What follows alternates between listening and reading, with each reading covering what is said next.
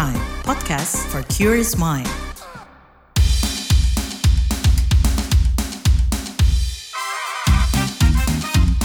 What's Trending KBR Pagi, siaran pagi radio paling update. KBR Pagi, siaran pagi radio paling update. Selamat pagi, apa kabar kalian semuanya di hari Kamis 21 Desember 2023. Kembali lagi saya Don Brady menjadi teman pagi hari kalian semuanya di What's Trending KBR Pagi pastinya. Nah belakangan Fakultas Teknik Universitas Gajah Mada mengeluarkan surat edaran larangan LGBT atau lesbian, gay, biseksual, dan transgender di lingkungan Fakultas Teknik. SE ini ditujukan kepada dosen, mahasiswa, dan tenaga pendidikan. Klaimnya sih mewujudkan lingkungan pembelajaran yang kondusif, tapi itu dilakukan dengan mendiskriminasi LGBT. Padahal Universitas Gajah Mada sebelumnya meneguhkan komitmennya menjadi kampus inklusi. Mereka mengklaim menerima semua anak terbaik bangsa, baik dari terluar, terdalam, terdepan, keluarga kurang mampu, dan juga difabel.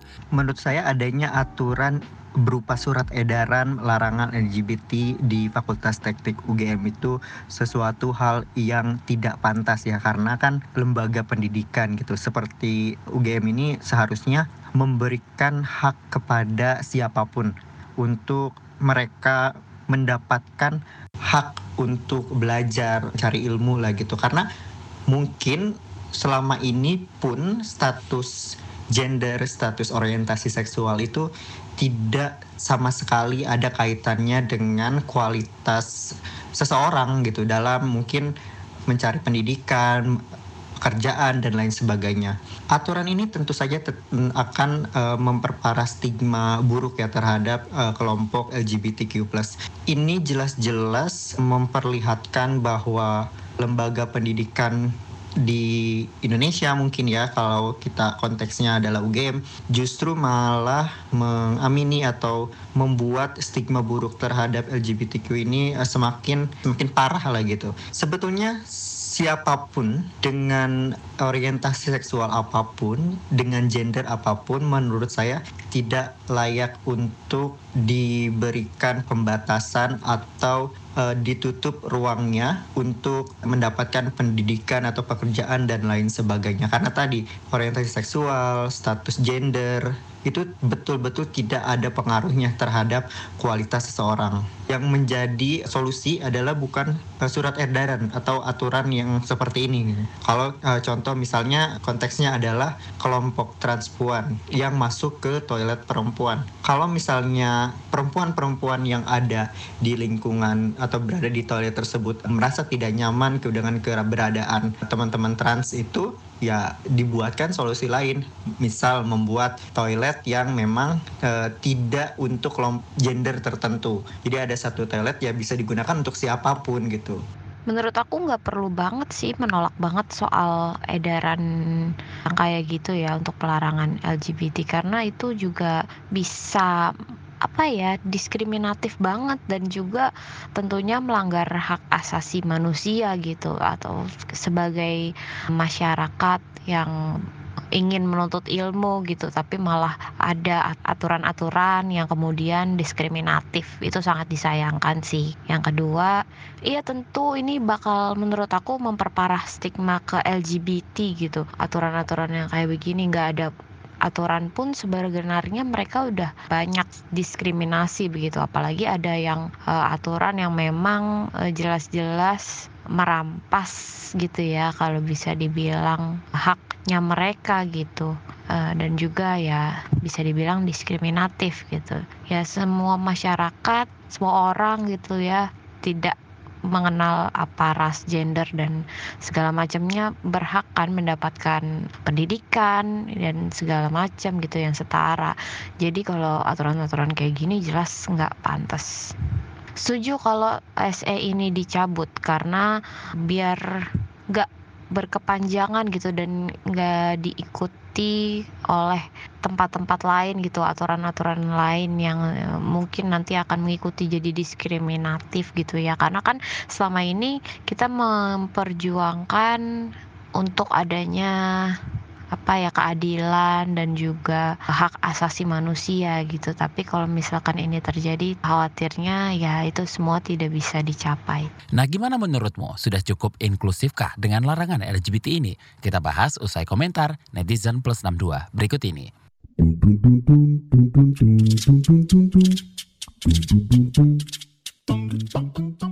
Kita ke komentar at kampus XX terkait SE larangan LGBT di Fakultas Teknik Rektoran UGM terbuka bagi semua golongan. Lalu komentar at Justani XX ini serius FTUGM ada SE larangan LGBT.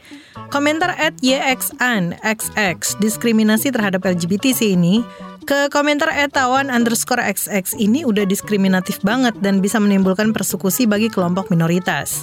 Lalu ke komentar etawan 11 underscore XX LGBT itu adalah identitas manusia yang diberikan Tuhan sejak lahir dan itu nggak masalah karena Tuhan menciptakan kita beragam dan berbeda agar kita bisa saling kenal dan mencintai tanpa diskriminasi.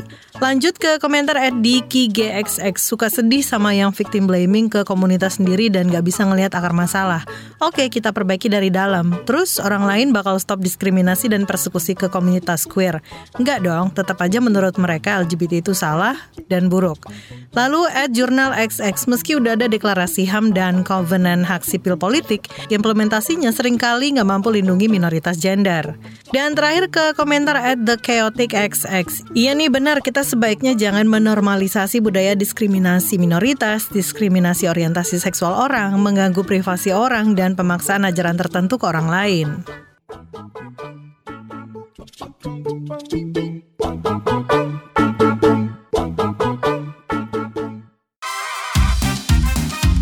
What's Trending KPR Pagi, siaran pagi radio paling update. Kita lanjutkan obrolan kita pagi ini. Jadi menyikapi SE Dekan FTUGM ini, koalisi Kami Berani menyatakan aturan internal itu sebagai tindak diskriminatif dan melanggar berbagai aspek hak asasi manusia. Mulai dari aspek hak-hak ekonomi, sosial dan budaya, terutama hak pendidikan bagi setiap warga negara yang diatur dalam undang-undang. Mereka menekankan LGBT adalah keberagaman orientasi seksual dan identitas gender dan bukan penyimpangan. SE ini dianggap pemicu peningkatan kasus kekerasan terhadap kelompok minoritas seksual dan gender. Koalisi Kami Berani mendesak pencabutan SE dan mendorong adanya upaya pencegahan lahirnya kebijakan diskriminatif lainnya. Mungkin pertama tanggapannya kali ya Kak terkait dengan SE pelarangan LGBT di FTUGM nih Kak. Gimana sih mungkin tanggapannya atau uh, respon dari teman-teman sendiri? Uh, kebetulan aku secara personal sangat kecewa dan tentu marah gitu ya sebagai transpuan gitu ya. Yang selama ini juga akan mengadvokasi hak teman-teman transpuan gitu. Aku merasa bahwa apa yang dilakukan oleh dekan Fakultas Teknik UGM itu adalah salah satu bentuk tindakan diskriminasi yang nyata gitu ya.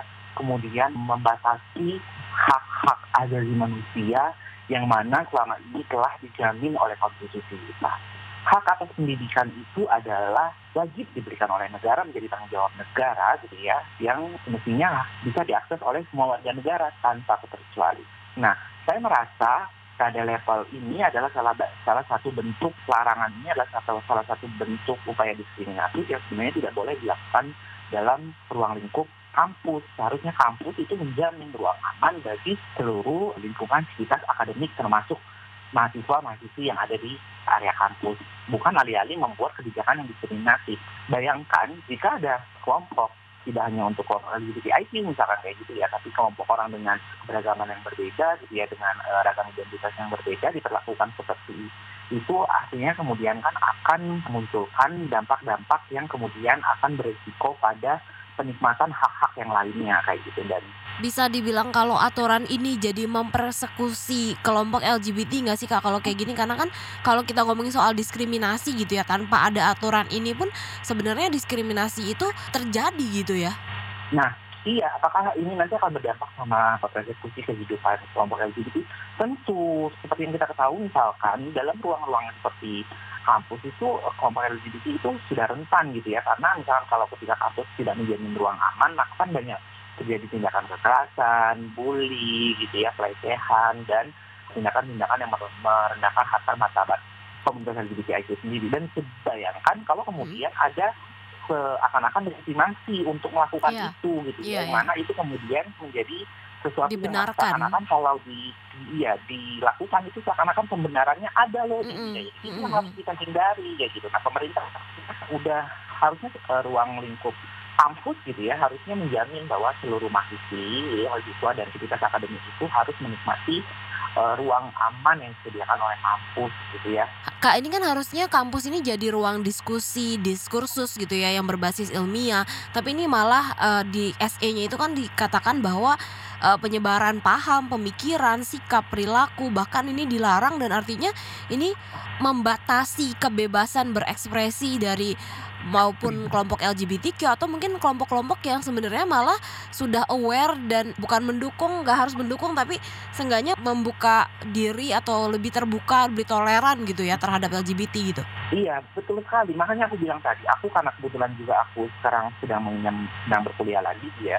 Dalam di kampusku kayak gitu, kami memang dibiasakan untuk mengkritisi banyak hal, termasuk ketika memang eh, lingkungan aktivitas akademik yang memang eh, value yang berbeda, gitu ya. Kita memang mendiskusikan itu dari sudut pandang akademik kayak gitu, dan itu dijamin oleh kampus kami untuk memikirkan hal-hal yang kemudian memang bisa kita perdebatkan secara ilmiah, secara akademik, bukan justru melarang kayak gitu. Dan seharusnya ini tuh bisa ruang-ruang kampus seperti tadi jangan hanya melakukan pembiaran terhadap upaya-upaya tindakan-tindakan yang mendiskriminasi kelompok LGBT IQ gitu ya. Tapi kampus juga harus menjamin ruang-ruang diskusi itu memang seharusnya terbuka gitu ya. Mm-mm. Kalau memang tidak suka mau mengkritisi, mengkritisi, ayo kita berdebat gitu Iya. ya, secara akademik gitu ya, secara Mm-mm. science kayak gitu ya kan.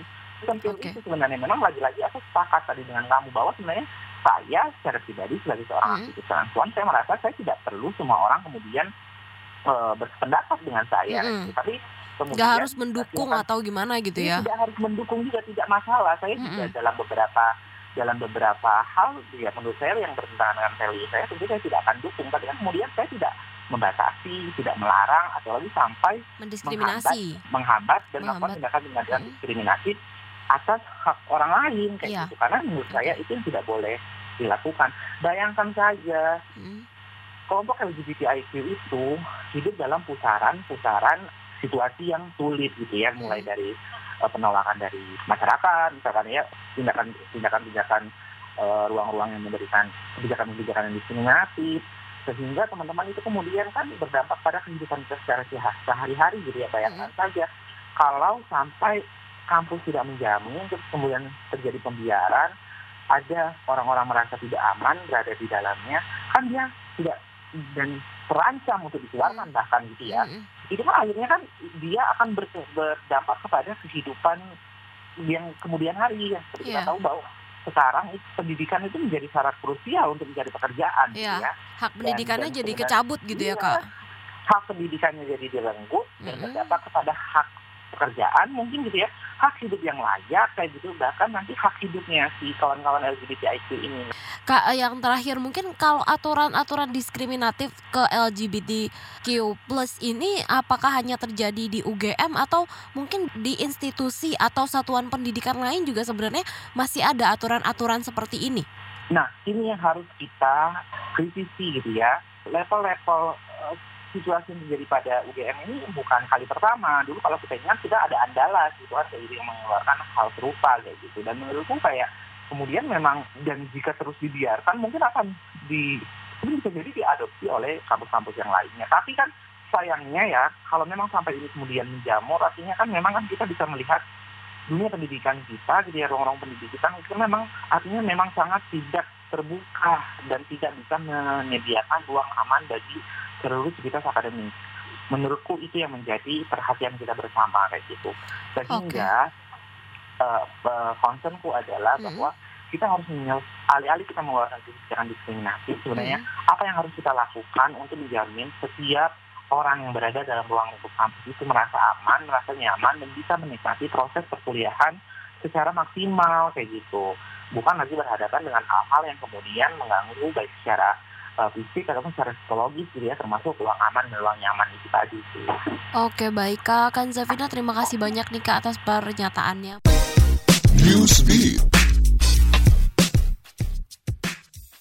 Paus Fransiskus resmi mengizinkan pemberkatan pasangan lesbian, gay, bisexual, dan transgender atau LGBT di gereja Katolik. Berdasarkan dokumen yang diteken Paus Fransiskus, pemberkatan tersebut bukan bagian dari liturgi atau ritual peribadatannya. Meski Vatikan membuka peluang pemberkatan bagi pasangan lesbian dan gay, keputusan pemberkatan tetap dikembalikan ke pastor masing-masing gereja. Tak hanya memberikan izin, Paus Fransiskus juga mewanti-wanti pastor tidak boleh melarang umatnya yang mencari pertolongan Tuhan dengan pemberkatan sederhana. Perdana Menteri Thailand, Sreta Thavisin, berjanji bakal memberikan hak-hak pasangan LGBTIQ+, sama persis dengan pasangan heteroseksual. Janji ini dikeluarkan di tengah perjuangan parlemen meloloskan rancangan undang-undang pernikahan LGBTIQ+. Aturan ini akan mengubah frasa pria dan wanita atau suami dan istri di hukum perdata dan hukum dagang Thailand. Jika RUU ini disahkan, Thailand bakal jadi negara pertama di Asia Tenggara yang melegalkan dan mengatur soal pernikahan LGBTIQ+, serta jadi negara ketiga di Asia setelah Taiwan dan Nepal. Raksasa teknologi, Google kalah di kasus monopoli melawan Epic Games. Google pun setuju membayar denda 700 juta US dollar atau setara 10,8 triliun rupiah. Tuntutan ini tidak hanya diajukan Epic Games, melainkan 50 jaksa agung di negara bagian Amerika Serikat mendapatkan tuntutan serupa. Juri dalam pengadilan menyatakan, perusahaan multinasional asal Amerika Serikat itu melakukan monopoli ilegal di aplikasi Google Play. Kabarnya, kalau penyelesaian kasus disetujui, Google mesti membiarkan pengembang mengarahkan konsumen tidak menggunakan Google Play Store selama beberapa tahun.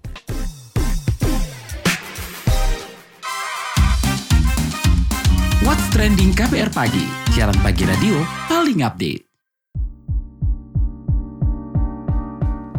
Kita lagi ngobrolin soal diskriminasi LGBT di FT UGM. Nah selain ngobrol sama pendamping di Jogja, Kak Mario, kita juga mau ngobrol bareng aktivis gay Indonesia sekaligus pendiri Gaya Nusantara, Dede Utomo. Pertama tanggapannya gimana nih Pak Dede soal SE larangan LGBT? Ya itu tindakan diskriminatif ya dan bisa ya jelas menyakitkan hati mereka yang LGBTQ ya dan menciptakan rasa nggak aman, rasa takut, gitu-gitu ya. Jadi saya sih sebagai juga pengajar itu juga merasa kok institusi pendidikan tinggi kok tidak pakai pemikiran yang rasional ilmiah, tapi pakai moralitas yang penuh kebencian gitu. Nah, gimana Anda melihat ruang yang harusnya bisa jadi diskusi, pendekatannya ilmiah, malah dipersekusi sama aturan seperti ini? Jadi ya, jadi kayak memang tren di banyak tempat, di banyak perguruan tinggi, ya saya nggak bilang semua ya, untungnya belum semua ya. Itu diskusi yang memungkinkan pembahasan yang tidak mengutuk atau mendemonisasi LGBTIQ itu cenderung tidak diberi izin, dilarang, gitu-gitu. Gitu. Dan ini malah keluar secara tertulis ya, blanket statement menjadi uh, pernyataan umum gitu bahwa tidak boleh. Istilahnya itu juga anu ya konsepnya keliru-keliru nggak karena LGBTIQ itu bukan paham. Meskipun saya bisa menduga sih, yang mereka khawatirkan, ya mereka khawatirkan tentang orang-orang kayak mereka tempat saya gitu ya, yang memperjuangkan kesetaraan kesetaraan berdasarkan SC itu kan. Seringkali juga mereka yang kadang-kadang agak toleran itu mereka bilang udah jangan jangan diangkat sebagai isu ini, ini persoalan pribadi jalanin aja gitu. Yang sebetulnya ya kalau masih menunjukkan cara berpikir yang lama gitu, yang ini bukan masalah publik gitu, gitu. Tapi kalau bukan masalah publik apa yang dilarang gitu kan. Logikanya membingungkan. Dampaknya gimana? Anu, jadi merasa terancam, merasa disakiti hatinya, merasa tidak diterima, lalu terutama yang LG yang LGBTQ ya itu makin makin bersembunyi, makin nggak mau cerita pada yang lain-lain gitu. Untuk yang T kan memang sudah susah sekali untuk masuk di perguruan tinggi ya, uh, meskipun ada yang bisa sih. Maksudnya yang transgender ya, biasanya kan tampak gitu, uh, kecuali mereka bersedia untuk dandan cuman kalau di luar kampus misalnya gitu, uh, yang sebetulnya pernah terjadi juga di zaman dulu. Saya melihatnya kadang-kadang itu ini uh, mungkin ya, ini juga saya sih. Ini berbeda apa kesenjangan generasi ya Jadi dosen-dosen dekannya Fakultas Teknik itu adalah generasi yang nggak paham sama sekali gitu. Sementara yang di kalangan mahasiswa itu enteng-enteng aja sebetulnya. Teman yang seperti itu. Meskipun saya menduga juga Fakultas Teknik itu kan cenderung sangat maskulin gitu ya. Jadi cenderung apa ya, lebih, lebih hobi daripada misalnya Fakultas Sastra atau apa sosial gitu-gitu satu satu insiden lagi yang menunjukkan bahwa persoalannya masih belum masih jauh dari selesai. Kalau merasa tidak nyaman atau kalau memang ternyata kemudian diterapkan betul ya peraturan itu gitu. Selain aturan di kampus, persoalan LGBT juga bisa dilihat dari calon-calon pemimpinnya. Ketiga paslon tidak ada yang vokal atau mendukung kelompok LGBT. Gimana nih? Kalau di tingkatan calon presiden dan wakil presiden itu merupakan kemunduran di pemilu 2004 tapi pres 2004 ya pertama kali yang yang pemilihan langsung itu ya itu masih bisa waktu itu sekjen PDIP Pak Sucipto Pak Pak Sucipto masih bisa membuat pernyataan mau lesbian, gay, biseksual, transgender tetap adalah warga bangsa.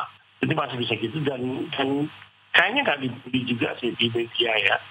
Tapi ya 2004 belum ada medsos. ini menunjukkan bahwa ya, ya ini uh, isu yang dianggap negatif, yang dianggap oh, harus dihindari, dan ya kelihatan sekali bahwa mereka tidak merangkul semua golongan. Kalau dari calon pemimpinnya masih diskriminatif, gimana di bawah-bawahnya Pak? Diskriminasi dan persekusi sama kelompok LGBT bakal langgeng terus dong?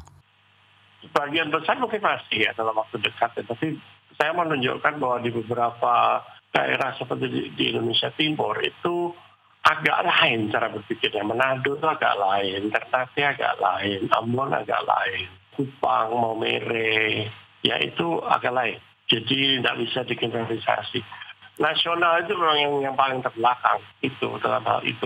Karena diperpolitikkan kan bayangkan kalau orang berusaha membela LGBTIQ ya seperti hakim Saifuddin itu Menteri Agama kan bilang ini kan jangan dipersekusi dong gitu ya. Meskipun tetap dalam pemikiran beliau atau ini ini betul-betul pengetahuan dia yang ter, seperti terbatasnya atau memang dia main retorika dia bilang nanti kita akan arahkan ke jalan yang benar artinya nggak dimusuhi, nggak didiskriminasi, tapi kemudian ya di, disuruh jadi cisgender atau heteroseksual yang sebetulnya dalam definisi rasional paling itu sudah merupakan penyiksaan, jadi rukiah gitu-gitu. Jadi pandangan dunia mereka itu sangat terbatas gitu, nggak nggak mengikuti zaman dan sebetulnya kita nggak usah bicara barat aja. Afrika Selatan sudah bisa menerima Nepal baru aja orang bisa uh, mendaftarkan pernikahan sesama gender gitu ya. Taiwan sudah, bentar lagi mungkin Thailand ini. Kelihatan sekali bahwa kita memang sangat ketinggalan. Bahkan teman saya Ariel Herianto pernah bilang kalau nggak hati-hati Indonesia kayak Korea Utara. Sangat terisolasi pemikirannya juga. Harusnya dari mana kita bisa bergerak menyebarkan toleransi dan penerimaan bahwa itu hak menjadi LGBT? Sebetulnya kan orang-orang sering bilang sekarang ini kayak ya orde baru jilid, jilid gitu ya. Waktu itu kita jelas uh, hanya bisa bergerak di civil society, di masyarakat. Kita bergerak di masyarakat, itu yang sedang dilakukan. Hanya dihambat karena mengadakan acara-acara yang terbuka nggak mungkin gitu ya. Nah di situ sebetulnya media sejak tahun 80-an itu cukup mendukung gitu. Jadi kalau antara ini dimuat gitu misalnya, itu sudah satu pendidikan juga meskipun ya nggak cukup gitu. Jadi kita mulai di situ karena itu yang bisa gitu ya. Yang lainnya itu kan eh, mungkin. Misalnya kurikulum pendidikan dasar menengah itu udah gak kebayang gitu. Saya tahu betul Kementerian Dikbud itu menolak kalau ada modul yang menyebutkan itu atau bahan pelajaran yang menyebutkan menyebutkan keragaman jalur seksualitas itu. Jadi ya seperti ketika kita terjajah itu misalnya gereja dulu gitu. Dengan harapan nanti akan muncul orang-orang yang berani untuk mendobrak uh, dan cukup kuat sehingga dia menjadi politikus-politikus masa depan, pendidik masa depan gitu-gitu yang yang mengubah keadaan. Terima kasih aktivis gay Indonesia sekaligus pendiri Gaya Nusantara, Dede Utomo.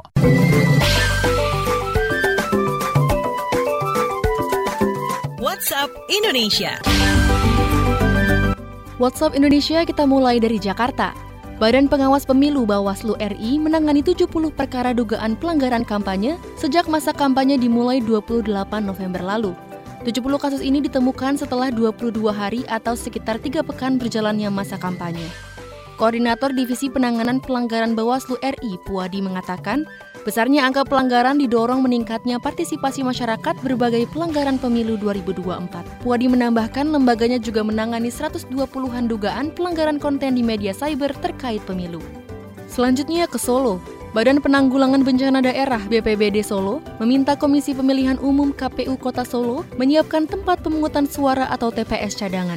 Kepala BPBD Solo, Niko Agus Putranto mengatakan, langkah ini mengantisipasi bencana alam khususnya banjir saat pemungutan suara berlangsung. Lantaran menurut Niko, Solo punya pengalaman banjir di bulan Januari hingga Februari. Untuk itu Niko Agus Putranto mengatakan pihaknya sudah memetakan daerah rawan banjir di Solo. Tercatat ada 30 titik rawan banjir tersebar di seluruh kecamatan di Solo. Terakhir mampir ke Gunung Gede Pangrango, Jawa Barat. Demi memulihkan ekosistem, Gunung Gede dan Gunung Pangrango ditutup sementara untuk umum.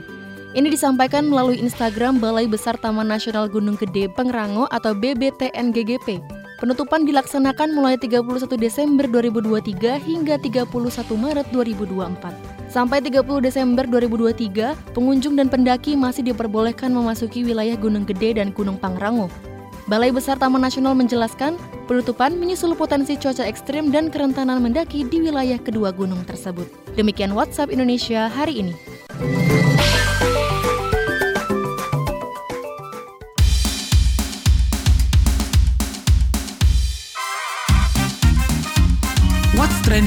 Pagi, siaran pagi radio paling update.